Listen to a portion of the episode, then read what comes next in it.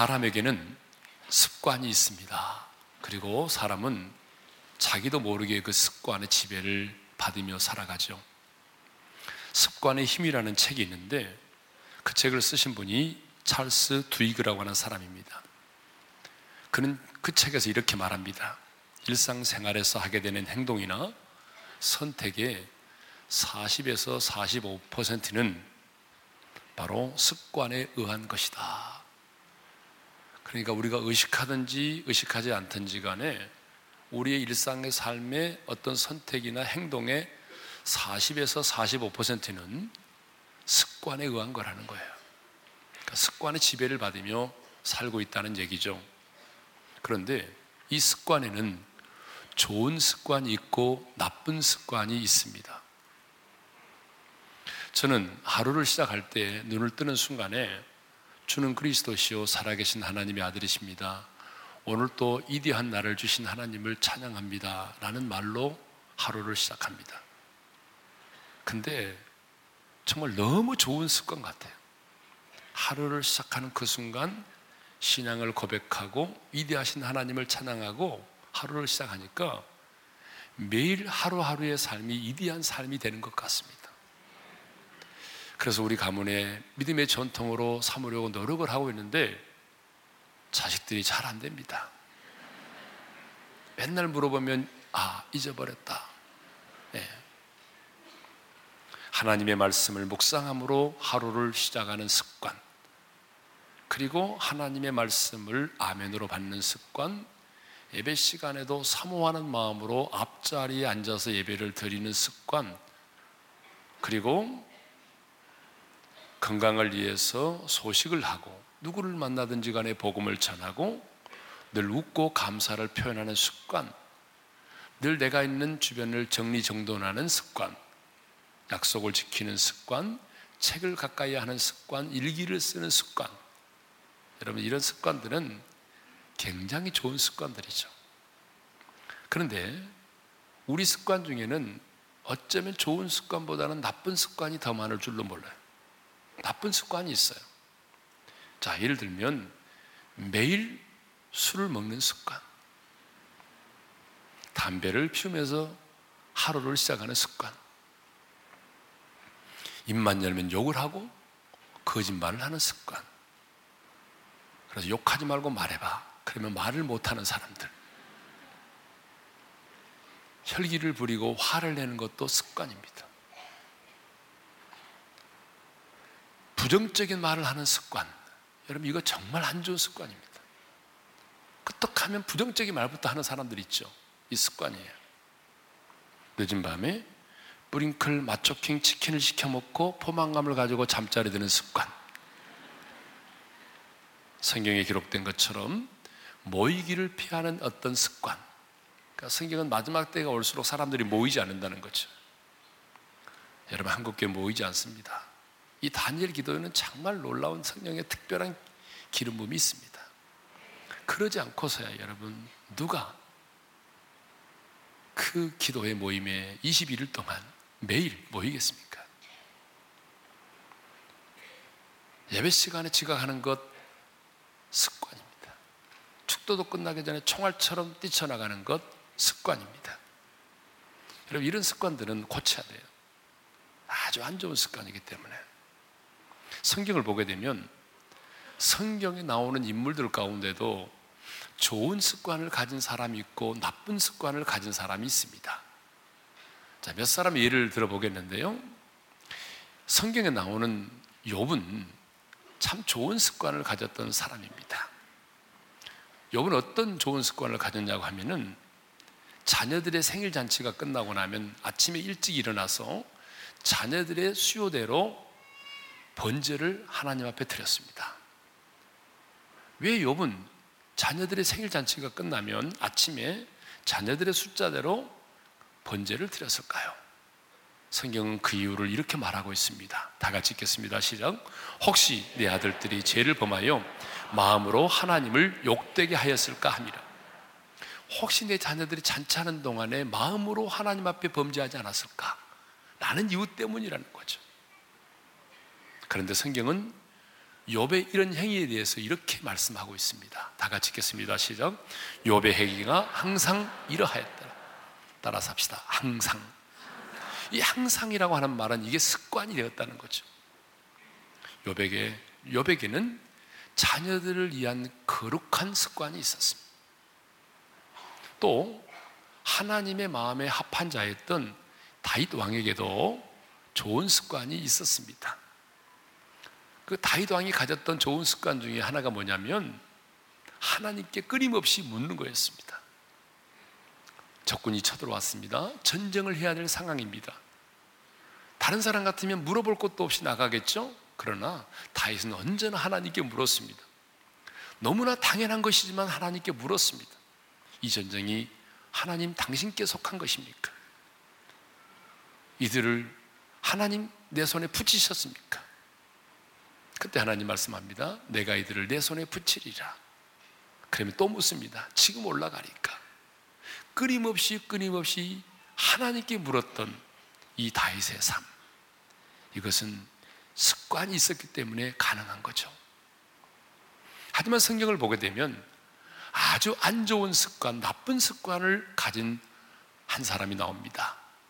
이 사람은 유다의 왕인 여호야 김이라고 하는 사람입니다. 여호야김. 이 사람은 왕인데 아주 나쁜 습관을 가지고 있었습니다. 자, 에레미야 22장 21절을 읽겠습니다. 다 같이요. 네가 평안할 때에 내가 내게 말하였으나 내 말이 나는 듣지 아니하리라 하였나니 내가 어려서부터 내 목소리를 청종하지 아니함이 내 습관이라.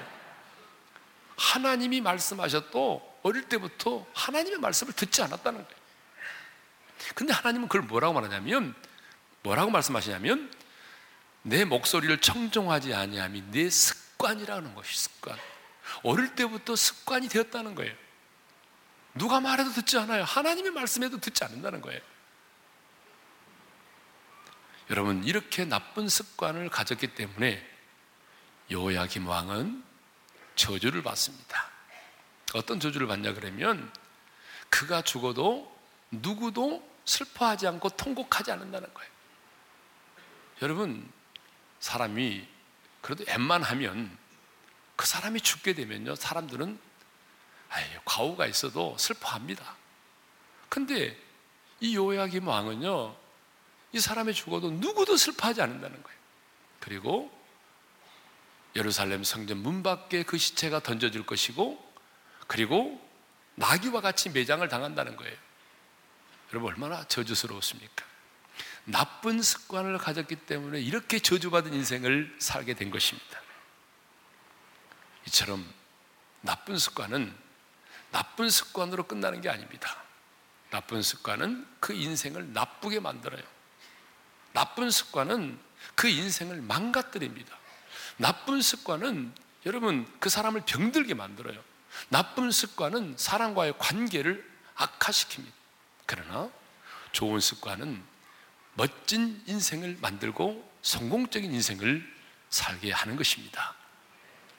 그런데 여러분, 이 습관이 만들어지려면 적어도 21일의 시간이 필요하다는 것입니다. 어떤 행동을 하루에 한 번씩 규칙적으로 3주, 21일을 하게 되면 비로소 하나의 습관이 생겨나기 시작한다는 거죠. 어제까지 단열 기도회 20일을 마쳤습니다.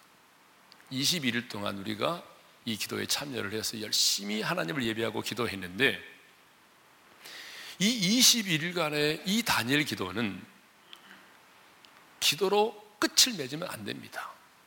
기도의 동력을 얻은 우리들은 이제 우리 안에 기도의 습관을 만들어 가야 되는 것입니다.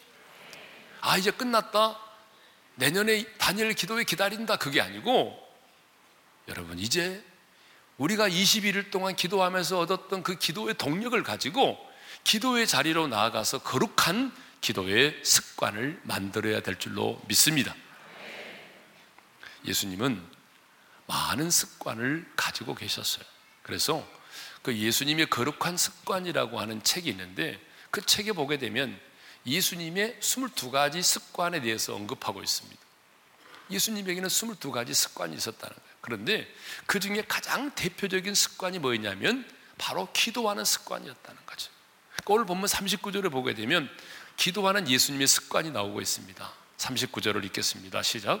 예수께서 나가사 습관을 따라 감남산에 가심에 제자들도 따라갔더니 자, 예수님이 지금 감남산에 기도하러 가셨습니다. 그런데 성경은 감남산에 기도하러 가신 예수님을 습관을 따라 감남산에 기도하러 가셨다라고 그렇게 기록하고 있습니다. 지금 주님이 처해 있는 상황이 어떤 상황입니까? 위기 상황입니다. 십자가를 지어야 되는 그런 상황이죠.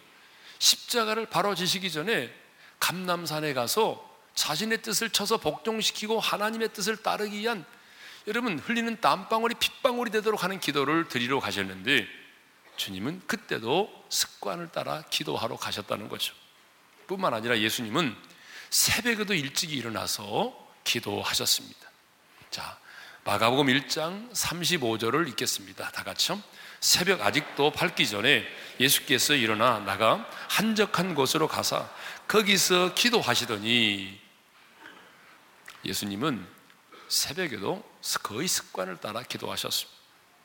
뿐만 아니라 우리 예수님은 유혹이 몰려올 때도 기도하셨습니다. 예수님이 오병리의 기적을 행했잖아요. 여러분 보리떡 다섯 개, 물고기 두 마리로 오천 명을 먹여도 남으니까 사람들이 눈이 뒤집어졌어요. 그래서 그 자리에서 그 많은 사람들이 예수님을 억지로 붙들어 자기들의 임금으로 삼으려고 했어요. 그때 예수님이 어떻게 하셨습니까? 그걸 즐기는 것이 아니라 예수님은 그들을 흩으시고 산에 들어가 홀로 기도하셨습니다. 그 유혹에 넘어지지 않기 위해서 주님은 기도하신 거죠. 자, 이것을 보게 되면 우리 예수님에게는 뭐가 있었습니까? 거룩한 기도의 습관이 있었습니다.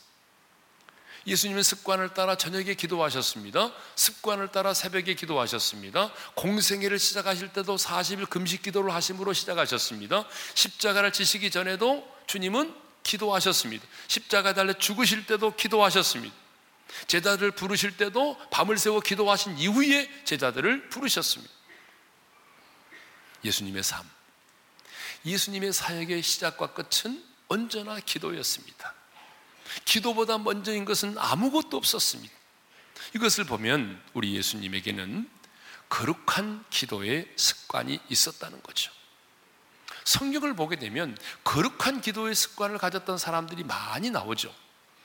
여러분 하나님의 마음에 합한 자였던 이 다윗 왕, 이 다윗도 기도의 습관을 가지고 있었습니다.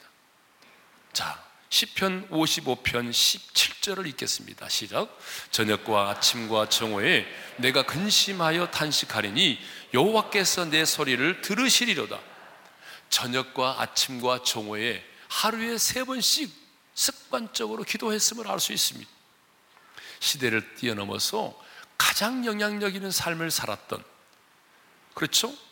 세 명의 왕을 맞이했지만 왕이 세 번이나 바뀌었지만 정권이 세 번이나 바뀌었지만 그럼에도 불구하고 지도자로서의 영향력 있는 삶을 살았던 사람이 누구냐? 다니엘입니다. 근데 그 다니엘은요, 하루에 세 번씩 하나님 앞에 시간을 정해놓고 기도했던 사람이었죠. 자, 다니엘 6장 10절을 한번 읽겠습니다. 다 같이요. 다니엘이 이 저서에 왕의 도장에 찍힌 것을 알고도 자기 집에 돌아가서는 입방에 올라가 예루살렘으로 향한 창문을 열고 전에 하던 대로 하루 세 번씩 무릎을 꿇고 기도하며 그의 하나님께 감사했더라. 따라서 합시다. 전에 하던 대로. 이 전에 하던 대로라고 하는 게 뭐죠? 이게 습관이죠. 지금 위기 상황입니다. 여러분, 지금 다리오 왕 이외에 어떤 신에게나 사람에게 구하거나 기도를 하게 되면 절을 하거나 기도를 하게 되면 자신이 지금 어떻게 되는 거죠? 사자굴 속에 던짐을 받게 되는 상황입니다. 죽음의 상황이 다가오고 있습니다.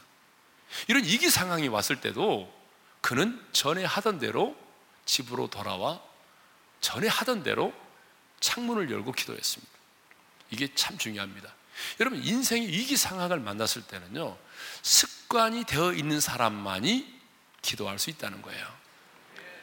여러분 평소에 기도하지 않은 사람이 이게 상황이 왔을 때 그렇게 기도에 무릎을 꿇을 수가 없습니다.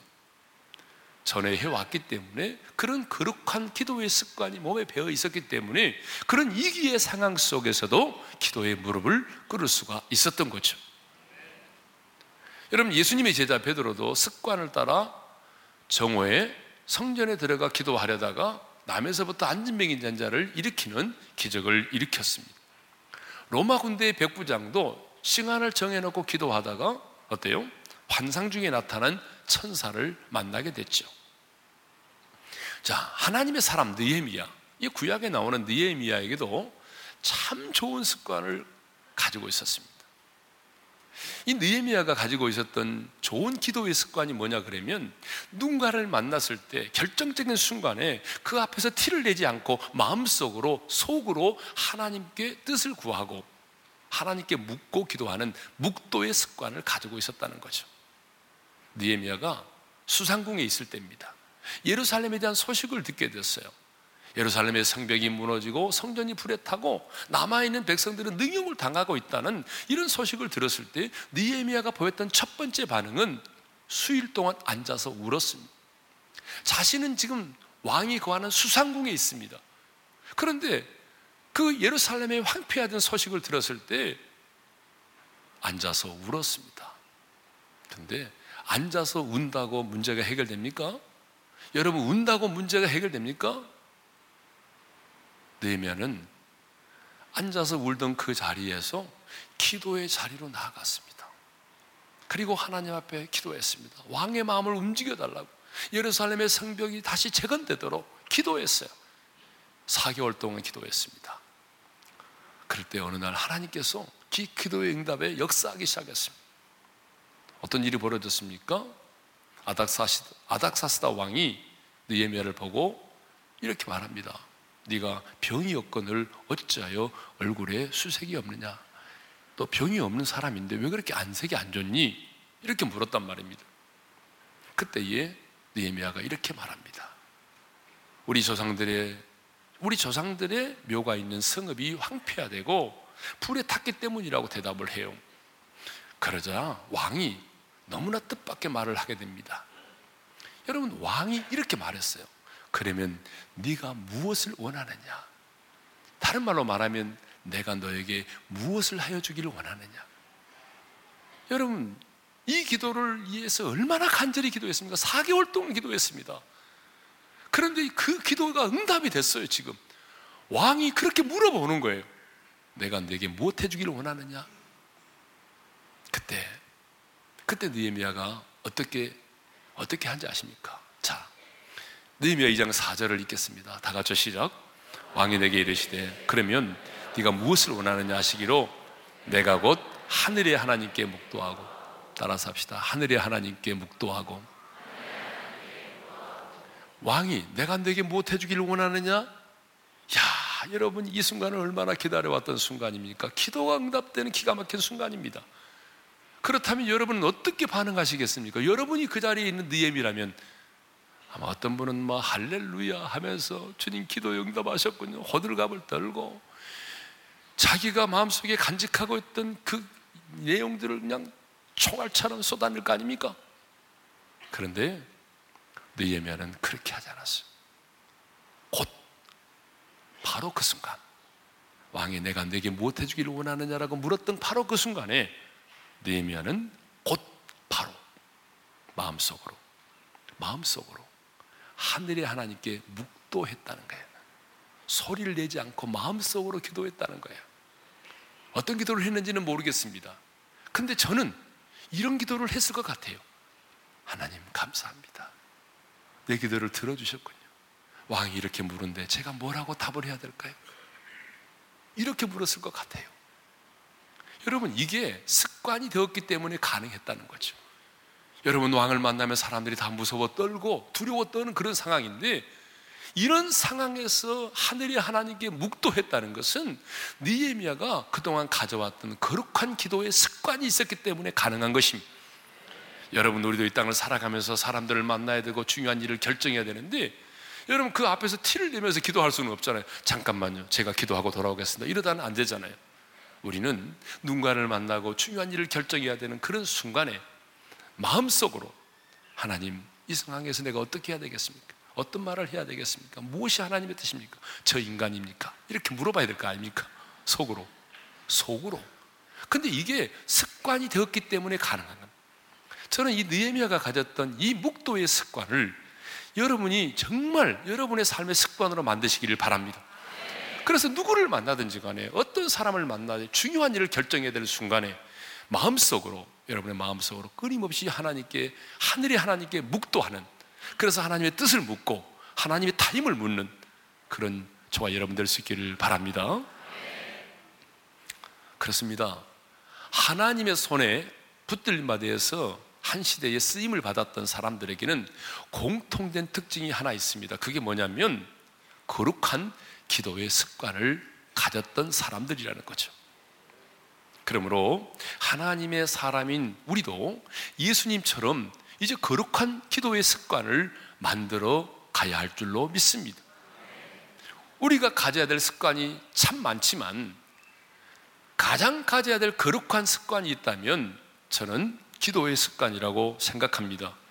그러므로 우리도 예수님처럼 새벽에 일어나서 기도하는 습관, 한밤중에 기도하는 습관, 유혹을 유혹이 다가올 때 기도하는 습관, 또 베드로처럼 다니엘처럼 다이처럼 고넬레처럼 시간을 정하여 놓고 기도하는 습관, 느헤미야처럼 누군가를 만났을 때 마음속으로 묵도하며 하나님의 뜻을 구하는 습관.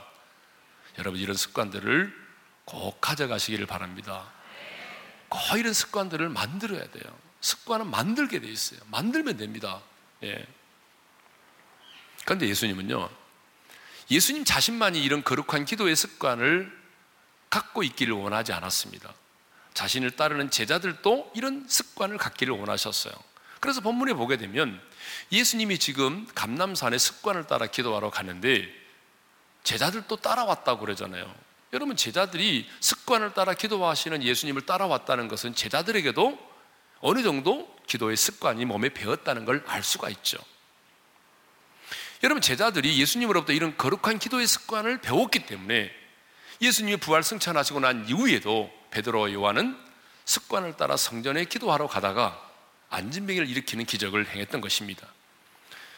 그러므로 여러분 우리도 우리가 우리 자신이 거룩한 기도의 습관을 만들어야 할 뿐만 아니라 우리 자녀들에게도 그 거룩한 기도의 습관을 가르쳐 주어야 합니다. 누가 훌륭한 부모입니까, 여러분? 자녀들에게 거룩한 기도의 습관, 자녀들에게 좋은 습관을 갖도록 만들어주는 부모가 저는 가장 훌륭한 부모라고 생각을 합니다. 이번 단일 기도회에 우리 어린이 단세도 같이 했는데요. 여러분 뉴스 보니까 21일 동안 우리 아이들이 9천 명이 이번에 연 9천 명이 참여했다고 그러잖아요. 어저께 간증할 때 보니까 우리 꼬맹이들이 나와서 간증하는데 얼마나 가슴이 뭉클합니까? 여러분 20일 동안 기도하는 가운데 피부병이 나왔다고 틱이 좋아졌다고 그렇게 간증할 때 여러분 그 아이들은 어릴 때 그 기도의 습관 속에서 하나님을 만난 거잖아요. 그러니까 여러분 우리 자녀들에게 정말 무엇보다도 기도하는 거룩한 습관을 만들어 줘야 됩니다. 그게 훌륭한 부모예요. 네. 교사들 역시 마찬가지입니다. 누가 훌륭한 선생님입니까? 잘 가르치는 것만이 중요한 게 아니라 정말 내 사랑하는 제자들에게 좋은 습관, 멋진 습관, 경건한 습관을 갖도록 만들어주는 선생님이 좋은 선생님입니다. 습관이 참 중요해요. 왜냐하면 습관이 우리의 인생의 질을 결정하기 때문이죠. 왜 습관이 중요합니까? 그 습관이 우리의 인생의 성공을 결정하는 것입니다. 나쁜 습관을 갖게 되면 뭐 나쁜 인간이 되는 겁니다. 좋은 습관을 가지면 좋은 사람이 되는 거예요. 여러분, 멋진 습관을 갖게 되면요, 멋진 인생을 살게 되겠습니다. 주변을 둘러보십시오. 누가 행복한 인생을 살던가요? 주변을 둘러보십시오. 누가 성공적인 인생을 살던가요? 누가 멋진 인생을 살아요? 스펙이 좋은 사람이요? 남보다 더 많은 조건을 가진 사람이에요? 아니에요. 자세히 들여다보게 되면요. 남보다 더 거룩한 습관, 남보다 더 좋은 습관, 남보다 더 멋진 습관을 가진 사람이 행복하고 멋진 인생을 삽니다. 예수님은 오늘 본문을 통해서 왜 우리가 기도하는 습관을 가져야 되는지 우리에게 가르쳐 주고 있습니다. 자, 이제 40절을 읽겠습니다. 다 같이 시죠. 그곳에 이르러 그들에게 이르시되 유혹에 빠지지 않게 기도하라 하시고 예수님은 왜 우리가 거룩한 기도의 습관을 가져야 하는지 그 이유를 분명하게 말씀하십니다. 유혹에 빠지지 않도록 하기 위해서. 46절을 보게 되면 예수님이 피땀 흘려 기도하시고 난 다음에 돌아와서 보니까 제자들이 자빠져 자고 있습니다. 자빠졌다는 말은 없지만 하여튼 제자들이 자고 있었어요. 그 주님이 그 제자들에게 뭐라고 말씀하십니까? 46절 시작. 시험에 들지 않게 일어나 기도하라. 시험에 들지 않게 기도하라고 말씀하셨습니다. 무슨 얘기죠? 왜 기도해야 되느냐? 시험에 들지 않도록 하기 위해서 기도하라는 것입니다. 우리가 사는 이 세상에는 술을 헤아릴 수 없을 만큼의 유혹이 있습니다. 시험이 있습니다. 우상숭배의 유혹, 탐욕의 유혹, 정욕의 유혹, 명예의 유혹, 뇌물의 유혹, 먹음직하고 보암직하고 지혜롭게 할 만큼 담스러운 유혹들이 얼마나 많습니까? 그러므로 우리는 이 유혹에 빠지지 않기 위해서 시험에 들지 않기 위해서 어떻게 하라고 말합니까? 깨어서 기도하라는 것입니다. 깨어서 기도하지 않으면 누구도 유혹을 이길 수 없다는 거예요. 깨어서 기도하지 않으면 여러분 목사도 장로도 모태신앙도 30년 40년 신앙생활 한 사람도 40일 금식기도 한 사람도 여러분 이길 수 없다는 거예요.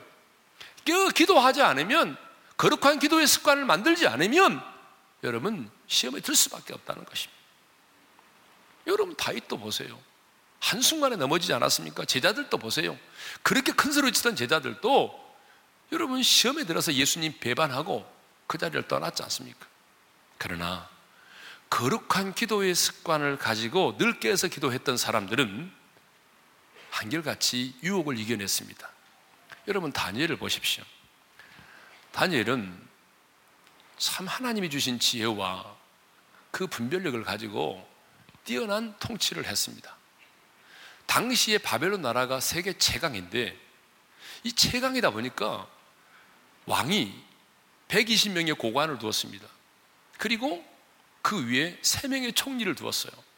근데 그 3명의 총리 중에 가장 왕으로부터 신뢰를 얻고 신임을 얻은 총리가 누구냐? 여러분 다니엘이었어요. 여러분 그렇게 되다 보니까 두 명의 총리와 120명의 고관들이 가만히 있질 않아요. 예. 인간들이 사는 세상에는 시기라고 하는 게 있어요. 질투가 있어요. 그래서 120명의 고관들과 2명의 총리가 왕의 절대적인 신임을 받는 이 다니엘을 어떻게 하면 저 자리에서 끌어내릴까? 어떻게 하면 우리가 왕에게 고발해가지고 저 다니엘은 이런 흠이 있는 사람입니다. 이런 이런 약점이 있는 사람입니다. 뇌물을 받은 경험이 있습니다. 청탁의 경험이 있습니다. 이렇게 해가지고 여러분 다니엘을 그 자리에서 끌어내려고 했잖아요. 자, 그런데 어떻게 됐죠? 다니엘 6장 4절을 읽겠습니다. 다 같이요. 이에 총리들과 고관들이 국사에 대하여 다니엘을 고발할 근거를 찾고자 했으나 아무 근거, 아무 허물도 찾지 못하였으니 이는 그가 충성되어 아무 그릇됨도 없고 아무 허물도 없음이었더라. 여러분 한번 생각해 봐요. 그렇게 오랜 세월 동안 높은 자리에 있으면 유혹이 얼마나 많은지 아세요?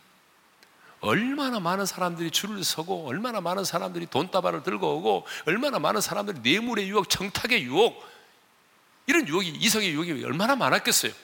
그런데 여러분 그런 모든 유혹을 이겨내고 끝까지 그 정상의 자리를 지킬 수 있었던 비결이 뭐죠? 다니엘은 하루에 세 번씩 하나님 앞에 시간을 정해놓고 하나님 앞에 기도를 드렸다는 것입니다. 이 거룩한 기도의 습관이 있었기 때문에 여러분 유혹을 이겨내고 거룩한 하나님의 사람으로 살 수 있었던 것입니다.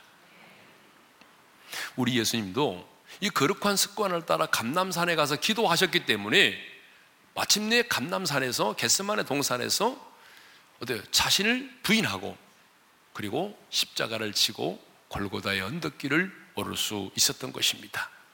그렇다면 우리는 언제 기도해야 할까요? 기도는 유혹에 넘어지기 전에 해야 합니다. 기도는 시험에 들기 전에 해야 합니다. 그래서 주님이 뭐라고 말씀하셨어요? 자, 40절을 먼저 읽습니다. 시작. 유혹에 빠지지 않게 기도하라. 46절 다 같이요. 시험에 들지 않게 일어나 기도하라. 무슨 얘기죠? 유혹에 빠진 다음에 기도하려고 하지 말라는 거죠. 시험에 이미 들고 난 다음에 기도하려고 하지 말라는 거예요. 그러면 시험에 들고 난 다음에 기도하지 말라는 거냐? 그런 얘기는 아니죠. 시험에 들고 난 다음에 기도하고 유혹에 빠지고 난 다음에 기도하려고 하면은 여러분 그만큼 힘들어요. 그러므로 저는 기도는 최후의 수단이 아니라 최초의 수단이라고 말하고 싶습니다. 누가 말을 했는지 모르지만 어떤 분이 그런 말을 했어요. 기도는 최후의 수단이 아니라 최초의 수단이다. 우리 다 같이 읽겠습니다. 시작. 기도는 최후의 수단이 아니라 최초의 수단이다. 아멘. 여러분 동의하시면 아멘 합시다. 그런데 우리는 너무나 많은 경우에 기도를 최후의 수단으로 사용합니다. 얻어 터지고 난 다음에 넘어지고 난 다음에 유혹에 빠지고 난 다음에 실패한 다음에 여러분 그때에 우리는 이제 기도의 자리로 나아갑니다. 그런데요. 오늘 주님은 우리에게 말씀합니다. 시험에 들기 전에 유혹에 빠지기 전에 문제가 생기기 전에 먼저 기도하라는 거예요. 할렐루야. 예. 만일 제자들이요. 예수님 경고했잖아요. 시험에 들지 않도록 깨어 기도하라. 그래서 제자들이 그때 졸지 않고 자지 않고 진짜 깨어서 기도했다고 한다면 예수님이 잡히시던 그날 저녁에 그렇게 무기력하게 도망을 가지는 않았겠죠. 예수님 배신하지 않았겠죠. 그들이 깨어서 기도해야 될 시간에 기도하지 않았기 때문에 그들이 예수님이 잡히시던 날 예수님을 배신하고 도망을 갔던 것입니다. 그렇습니다. 기도는 최후의 수단이 아니라 최초의 수단입니다. 그러므로 여러분 하루를 시작할 때도 하루의 일과를 마치고 하나님의 감사의 기도를 드리는 것도 너무 좋습니다. 중요합니다. 그러나 우리가 하루의 일과를 마치고 감사의 기도를 드리는 것도 좋지만 더 중요한 것은 하루를 시작할 때 오늘 하루를 하나님께 맡기고 하나님의 인도하심을 받기를 위해서 기도하는 것은 더 중요한 겁니다. 여러분 운전을 할 때도 마찬가지입니다. 운전하고 난 다음에 사고 난 이후에 뒤치다거리 하면서 기도하는 것보다는 여러분 핸들을 딱 잡았을 때 하늘이 하나님께 묵도하고 여러분 묵도하고 핸들을 잡고 운전을 시작하면 얼마나 좋겠습니까? 학교에 도착해서 공부할 때도 여러분 먼저 하늘의 하나님께 내가 묵도하고 그리고 공부를 시작하고 직장에 출근해서도 업무를 시작하기 전에 여러분 하늘의 하나님께 내가 묵도하고 또 우리가 업무를 시작을 하고 여러분 출장을 가서도 먼저 내가 하늘의 하나님께 묵도함으로 하루를 시작하고 여러분 이게 참 중요합니다. 기도는 최후의 수단이 아니라 최초의 수단이에요. 여러분 신앙생활도 시작할 때 신앙생활을 시작할 때 어떻게 시작하느냐가 참 중요해요. 여러분 자동차도 사게 되면 처음에 길을 잘 들여야 되죠. 그런 것처럼 신앙생활도 시작할 때 처음에 습관을 잘 좋은 습관을 가져야 돼. 그러니까 신앙생활을 시작할 때 얼마 되지 않았지만 예배에 빠지지 않은 습관, 공적인 예배를 빠뜨리지 않고 드리는 습관, 기도하는 습관, 금요기도에 나와서 기도하는 습관, 말씀을 큐티하는 습관, 11조를 드리는 습관, 앞자리에 앉아서 예배를 드리는 습관, 여러분 이런 습관을 신앙생활을 시작할 때 가져야 돼요. 왜냐하면 나중에 가지려면 더 힘들어요. 예. 그러니까 여러분 어떤 분을 전도했으면 아 이분이 부담 가질까? 부담 가져서 안 되겠지라는 생각 때문에 차차 나중에 그러는데 여러분 그렇지 않아요. 이왕에 시작하는 것 처음부터 빡시게 시작해. 빡시게. 그러면 그분이 믿음이 훨씬 빨리 자라. 예. 자, 오늘 말씀을 정리하겠습니다. 사람에게는 누구에게나 좀 더 눕고 싶고 좀 더 자고 싶은 유혹이 있습니다. 여러분 있어요, 없어요? 사람은 누구에게나 좀 더 쉽게 또 쉬고 싶은 그런 유혹이 다 있습니다. 그러나 우리는 내 자신을 쳐서 복종시켜야 합니다. 그리고 기도의 자리로 나아가야 합니다. 시간을 정해놓고 기도하는 거룩한 습관을 만들어 가야 합니다. 왜냐하면 이 거룩한 기도의 습관은 여러분 억만금을 주고도 돈으로 살 수 없는 거예요. 누가 대신해 줄 수 있는 게 아니잖아요, 여러분. 여러분 그렇잖아요, 여러분. 알바생 불러가지고 내가 돈 줄 테니까 너 나를 위해서 기도해. 여러분 그건 있을 수가 없잖아요. 이 거룩한 기도의 습관은 내가 해야 되는 것이지 돈을 주고 다른 사람을 대신해 가지고 나를 위해서 기도하라고 말할 수는 없는 거잖아요. 그러니까 돈을 주고도 살 수 없는 게 좋은 습관입니다. 기도는 기도하는 습관은 가장 좋은 습관입니다. 이보다 더 좋은 습관은 없어요. 왜냐하면 기도하는 습관을 가진 사람은 모든 일에 최선을 다하기 때문입니다. 기도하는 사람이 모든 일에 최선을 다하지 않는다면 그 사람은 기도를 잘못하고 있는 것입니다. 여러분, 하루를 열면서 기도하는 사람이 오늘 하루도 땡땡이 가게 도와주시고 이렇게 기도하는 사람 봤습니까? 오늘 하루도 주님 최선을 다하게 도와주십시오. 이렇게 기도했을 거 아니에요.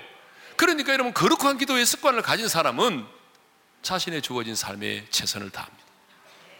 거룩한 기도의 습관을 가진 사람은 누구보다도 하나님을 의지합니다. 그래서 하나님은 이렇게 거룩한 기도의 습관을 가진 자에게 세상을 이길 힘과 능력을 주십니다. 하루에 세 번씩 시간을 정해놓고 기도했던 다니엘은 그 시대에 시대를 뛰어넘어서 가장 탁월하고 영향력있는 삶을 살았습니다.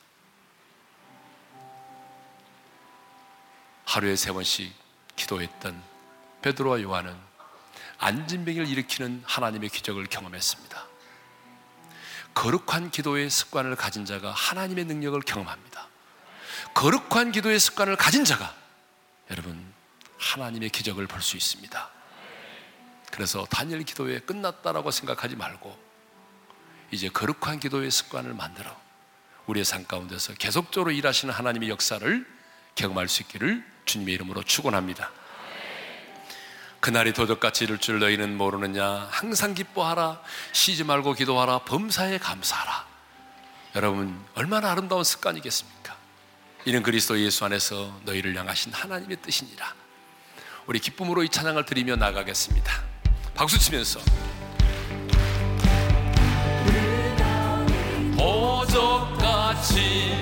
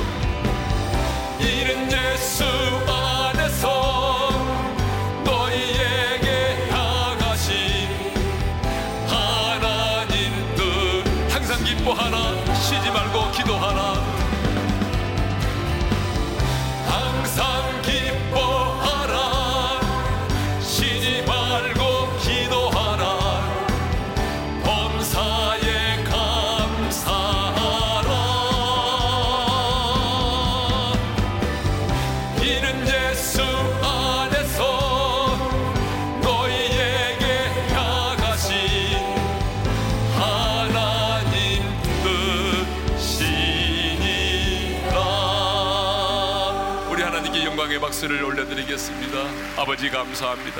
성령님 감사합니다. 주신 말씀 마음에 새김에 기도합시다. 여러분 습관이 중요해요. 우리 예수님에게도 습관이 있었습니다. 여러분은 어떤 습관을 가지고 있나요? 습관이 곧 내 인격이에요. 예수님은 습관을 따라 기도하셨습니다. 천지 만물을 창조하신 그분도 이 땅을 살아가는 동안에 기도하는 습관을 가지셨어요. 그 습관이 내 인생의 질을 결정합니다. 그 습관이 내 인생의 성공과 행복을 결정합니다. 그러므로 우리는 좋은 습관, 거룩한 습관을 가져야 될 뿐만 아니라 내 자녀들에게도 그런 습관을 만들어 줘야 돼요. 그게 부모의 역할이에요. 자녀의 뒷바라지를 완벽하게 해주어도 내 자녀에게 좋지 못한 습관을 만들어 준다면 내 자녀의 인생은 불행해질 수밖에 없습니다. 기도는 최후의 수단이 아니라 최초의 수단입니다. 그래서 우리 예수님이 말씀하셨습니다. 유혹에 빠지지 않도록 기도하라. 시험에 들지 않도록 기도하라. 시험에 들고 난 이후에 유혹에 빠지고 난 이후에 기도하려고 하면 힘들다는 거예요. 문제가 발생하고 난 이후에 기도하려면 더 많이 배가 힘들어요. 중요한 것은 내가 시작할 때 기도하는 거예요. 하루를 여는 첫날 첫 시간. 어떤 일을 시작할 때 첫 시간. 주님, 나도 예수님처럼 거룩한 기도의 습관을 만들어 가겠습니다. 느헤미야처럼 하늘의 하나님께 묵도하는 습관을 갖게 하시고 베드로처럼 다윗처럼 고넬료처럼 시간을 정해놓고 기도하게 도와주십시오. 그래서 기도를 최후의 수단으로 사용하는 것이 아니라 내 삶의 최초의 수단이 되게 해 주옵소서. 오늘 주신 말씀을 붙들고 20일 동안 우리 너무 간절히 부르짖어 기도했으니까 저도 목이 많이 상했고 여러분도 목이 상했으니까 오늘은 부르짖어 기도하지 않고 좀 작은 목소리로 간절하게 기도하겠습니다. 기도합시다. 아버지 하나님 감사합니다. 오늘 또 저희들에게 귀한 말씀을 선포해 주셔서 감사합니다. 아버지 우리 예수님에게도 거룩한 기도의 습관이 있었는데 오늘 예수님을 따르는 제자된 우리들에게도 우리 예수님의 그 거룩한 기도의 습관을 본받게 도와주십시오.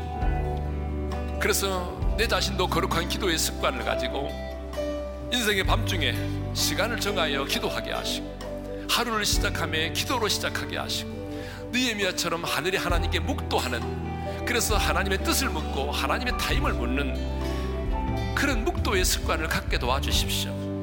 기도를 내 인생의 최후의 수단으로 사용하는 것이 아니라 하나님 유혹에 빠지기 전에 시험에 들기 전에 먼저 기도하게 도와주셔서 하나님 최초의 수단으로 우리의 기도를 사용하게 도와주옵소서. 그래서 우리 지체들 가운데 시험에 들거나 유혹에 빠지는 자가 없도록 역사에 주옵소서. 거룩한 기도의 습관을 통해서 하나님의 일하심을 끊임없이 보게 하시고 선한 영향력 있는 하나님의 사람으로 살아가게 도와주옵소서.